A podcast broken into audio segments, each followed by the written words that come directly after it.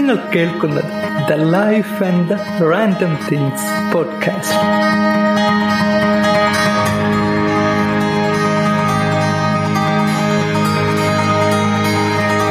എല്ലാവർക്കും പുതിയൊരു എപ്പിസോഡിലേക്ക് സ്വാഗതം. നിങ്ങളോടൊപ്പം ഞാൻ അൻസിഫ്.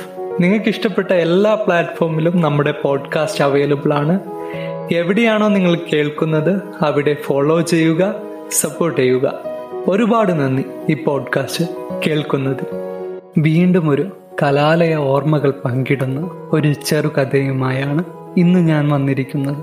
കഴിഞ്ഞ ദിവസങ്ങളിൽ എൻ്റെ പഴയ ക്യാമ്പസ് മാഗസീനുകളെടുത്ത് വായിക്കുകയായിരുന്നു.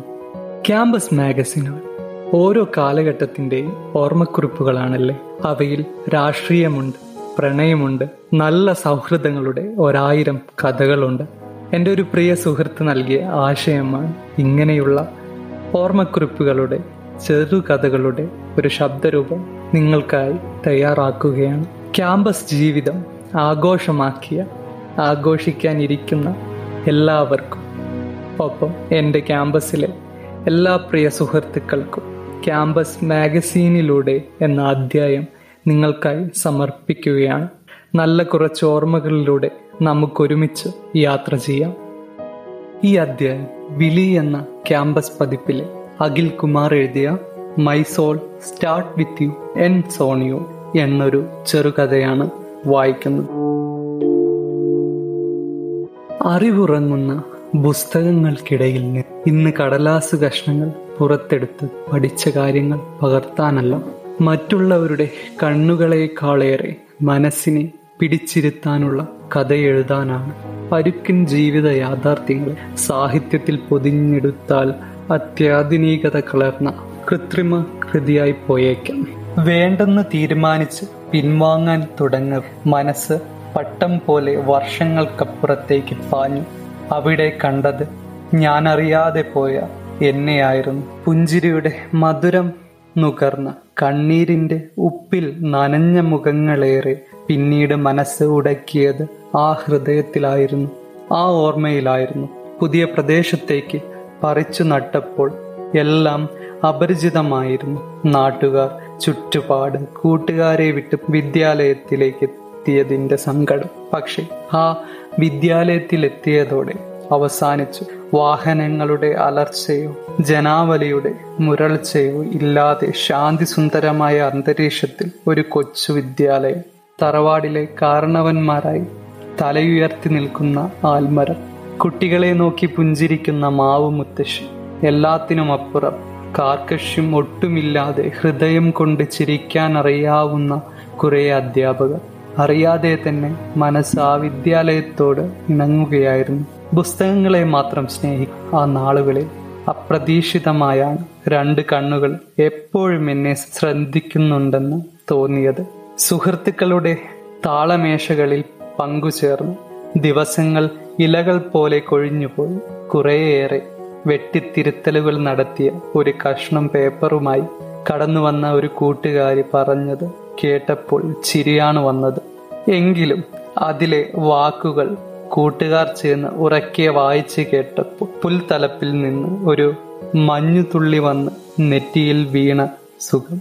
പിന്നീട് ഓരോ പ്രഭാതവും സായാഹ്നവും വിരുന്നു വന്നത് അവൾക്ക് വേണ്ടിയായിരുന്നു. വെയിൽ വീശുന്ന ഇടനാഴികളിലും ആൽമരത്തിന്റെ ചോട്ടിലും അവർ ഒത്തുകൂടി. തല്ലുകൂടിയും പിണങ്ങിയും ബാലിശമായി തള്ളി നീക്കിയ കുറേ നല്ല ദിനങ്ങൾ. ഇനി എത്ര വർഷങ്ങൾ കഴിഞ്ഞാലും മാഞ്ഞു പോകാത്ത കുറേ ഓർമ്മകൾ. ഒടുവിൽ ഒരിക്കലും മറക്കില്ല ഈ സൗഹൃദം എന്നെഴുതി പിരിഞ്ഞു. ഒരിക്കൽ പിണങ്ങിയതിന് ഒത്തിരി കരഞ്ഞ കൂട്ടുകാരനെ വിട്ട് പുതിയ വിദ്യാലയത്തിലേക്ക്, പുതിയ നബസിലേക്ക്. പുതിയ അക്ഷരമുറ്റത്ത് കണ്ട മുഖങ്ങൾ പരിചിതമായവ കുറേ ഉണ്ടായിരുന്നെങ്കിലും അവൾ തേടിയ മുഖം കണ്ടെത്താൻ സാധിച്ചില്ല. പതിയെ പതിയെ ആ മുഖവും ഓർമ്മകളും മനസ്സിലെ അഗാധ തലങ്ങളിൽ എവിടെയോ നഷ്ടപ്പെട്ടു പോയി. അന്നവൾക്ക് അതിൻ്റെ സങ്കടമുണ്ടായിരുന്നില്ല എന്നത് എന്തുകൊണ്ടോ ഇന്നും ഉത്തരം കിട്ടാത്ത ഒരു ചോദ്യമാണ്. പക്ഷേ ഇടയ്ക്ക് എവിടെയെല്ലാമോ വച്ചു കാണുന്ന നിമിഷങ്ങളിൽ അവൻ്റെ കണ്ണുകൾ തന്നെ തിരയുന്നത് താനറിഞ്ഞിരുന്നു. ഓരോ ആകർഷണത്തിലും നേരം പോക്കിലും അപ്പുറം അവനവൾ ആരെല്ലാമോ ആയിരുന്നു. അന്ന് തൊട്ടേ വർഷവും വേനലും വസന്തവും മാറി മാറി വന്നു. പുഞ്ചിരിച്ചും പൊട്ടിക്കരഞ്ഞും കടന്നുപോയ ആ ദിവസങ്ങൾ എത്ര വിരസമായിരുന്നു എന്ന് ഇന്ന് തോന്നിപ്പോകുന്നു. കാരണം ഒരുമിച്ചുള്ള നിമിഷങ്ങൾ എത്രയോ വശ്യമാണ്, ആശ്വാസമാണ്. പരീക്ഷണ കാലഘട്ടത്തിൻ്റെ നോവുന്ന ചൂടിൽ നിന്ന് രക്ഷ നേടാനായി കിട്ടിയ ആ വേനലവധിക്കാലത്ത് സായാഹ്ന സൂര്യൻ ചായുന്ന സമയത്ത് കുശലാന്വേഷണമെന്നോണം അവർ വീണ്ടും സംസാരിച്ചു. ദിവസങ്ങൾക്കപ്പുറം, നിമിഷങ്ങൾക്കപ്പുറം അവരുടെ മനസ്സുകൾ ആഗ്രഹിക്കുന്ന സമാഗമം. 10 അക്കങ്ങൾക്കപ്പുറം അവനുണ്ടായിരുന്നു. എന്നും തനിക്കൊപ്പം കൂട്ടുകാരുടെ തലകൾ കവഞ്ഞു മാറ്റി എന്നും ബസ്സിനുള്ളിൽ നിന്നും നോക്കിയിരുന്ന ആ കണ്ണുകളെ പ്രണയത്തിൻ്റെ ആർദ്രത ഞാനും മനസ്സിലാക്കിയിരുന്നു. ഒരിക്കൽ സ്നേഹിച്ചിരുന്നത് പിരിഞ്ഞു പോയവർ പിന്നീട് കാണുമ്പോൾ പരിചയം കാണിച്ചില്ലെങ്കിലും അവരുടെ മനസ്സുകൾ പറയുമത്രേ, ഒരിക്കൽ നാം ഒന്നായിരുന്നില്ലേ. ജീവിതം ഒഴുകുകയാണ് പുഴ പോലെ, മഴയിൽ നിറഞ്ഞും ഔഷരയായും അങ്ങനെ തെന്നി നീങ്ങുകയാണ്. എത്രയോ പ്രണയങ്ങൾ വിടരുകയും കൊഴിയുകയും ചെയ്യുന്നു. ആരുമറിയാതെ അടക്കിവെച്ച സ്നേഹം അവഗണിക്കപ്പെടുമ്പോഴുള്ള രോഷം, സങ്കടം എത്രയോ വലുതാണ്. നിന്റെ പുഞ്ചിരിയും സ്വരവും സാമീപ്യവും ഒരിക്കലും എന്നിൽ നിന്ന് അകലാതിരിക്കട്ടെ. നൂല് പൊട്ടിയ പട്ടം തിരികെ എൻ്റെ പേനത്തുമ്പിൽ വന്നെത്തിയിരിക്കുന്നു. കാലത്തിൻ്റെയും കാലത്തിനൊപ്പം മനസ്സും ചിന്തയും മാറുന്നു. ആർക്കും ആരെയും കാത്തു നിൽക്കാൻ സമയമില്ലാത്ത ജീവിതത്തിൽ കാത്തു നിൽക്കാനും കൂടെ നടക്കാനും കണ്ണീരൊപ്പാനും ഒരാളുണ്ടെങ്കിൽ അതാണ് ജീവിക്കാൻ നമ്മെ പ്രേരിപ്പിക്കുക. അവർ ശ്വസിക്കുന്നത് അവന് ജീവിക്കാനല്ല, മറിച്ച് എനിക്ക് ജീവിക്കാനുള്ള ശ്വാസം നൽകാനാണ്. അന്ന് ആ കണ്ണുകളിൽ ബാല്യത്തിൻ്റെ നിഷ്കളങ്കതയായിരുന്നു കൂടുതൽ.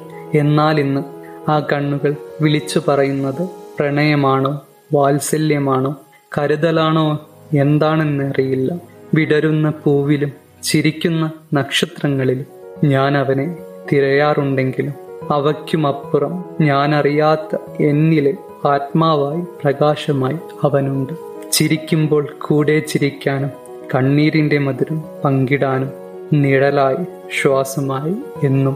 എന്നേക്കാളേറെ എന്നെ അറിയുന്ന അവൻ, അവൻ തന്നെയല്ലേ ഞാൻ ബാല്യത്തിൻ്റെ 4 മണിപ്പൂവായി വിരിഞ്ഞ് ഇന്നും എന്നിൽ വിടർന്ന് പൂത്തു നിൽക്കുന്ന ആ ഓർമ്മകളും ഒന്നിച്ചു കണ്ട സ്വപ്നങ്ങൾ യാഥാർത്ഥ്യമാകാനുള്ള കാത്തിരിപ്പും ഞങ്ങളെ അതിരില്ലാത്ത ആകാശം പാറിപ്പറക്കുന്ന 2 പട്ടങ്ങളായി മാറ്റിയിരിക്കുന്നു. നാളെയുടെ കാണാത്ത ആകാശവീതിയിൽ ഇരുമേയും ഒരു മനസ്സുമായി ഞങ്ങൾ പറന്നു നടക്കും. ആകാശത്തെ അവസാനത്തെ നക്ഷത്രവും കണ്ണടയ്ക്കുന്നതുവരെ, ഭൂമിയിൽ സ്നേഹിക്കുന്നവർ ഇല്ലാതെയാകും വരെ. അനുഭവങ്ങളാണ് കഥയ്ക്കുള്ള ഏറ്റവും നല്ല ക്യാൻവാസ്. പ്രണയിച്ചവർക്കും പ്രണയിക്കുന്നവർക്കും പ്രണയിക്കാൻ ആഗ്രഹിക്കുന്നവർ അനുഭവം പങ്കിടലായും അല്ലാത്തവർക്ക് ഇതൊരു കുത്തിക്കുറച്ച അനാവശ്യ സൃഷ്ടിയായും തോന്നാം. കാരണം നാം അനുഭവിക്കാത്തതെല്ലാം നമുക്ക് അന്യമാണ്, വെറും കെട്ടുകഥകളാണ്. അഖിൽകുമാർ. ക്യാമ്പസ് മാഗസീനുകൾ പ്രണയത്തിൻ്റെ സൗഹൃദത്തിൻ്റെ ഒരു കലവറയാണ്. ഈ എപ്പിസോഡ് നിങ്ങൾക്കും ഇഷ്ടപ്പെട്ടെന്ന് പ്രതീക്ഷിക്കുന്നു. The life and the random തിങ്സിൻ്റെ ഇൻസ്റ്റാ പേജ് ഫോളോ ചെയ്യുക. നിങ്ങളുടെ അഭിപ്രായങ്ങൾ, നിർദ്ദേശങ്ങൾ പോഡ്കാസ്റ്റിന്റെ ഡിസ്ക്രിപ്ഷനിലുള്ള ഫോമിൽ അറിയിക്കാവുന്നതാണ്. The life and the random things @gmail.com എന്ന ഇമെയിൽ വിലാസത്തിൽ നിങ്ങൾക്ക് എന്നെ കോൺടാക്ട് ചെയ്യാം. അപ്പോൾ ശരി, പുതിയൊരു വിഷയവുമായി അടുത്ത ആഴ്ച വരും വരെ എല്ലാവർക്കും ഒരു നല്ല ദിവസം നേരുന്നു. നന്ദി.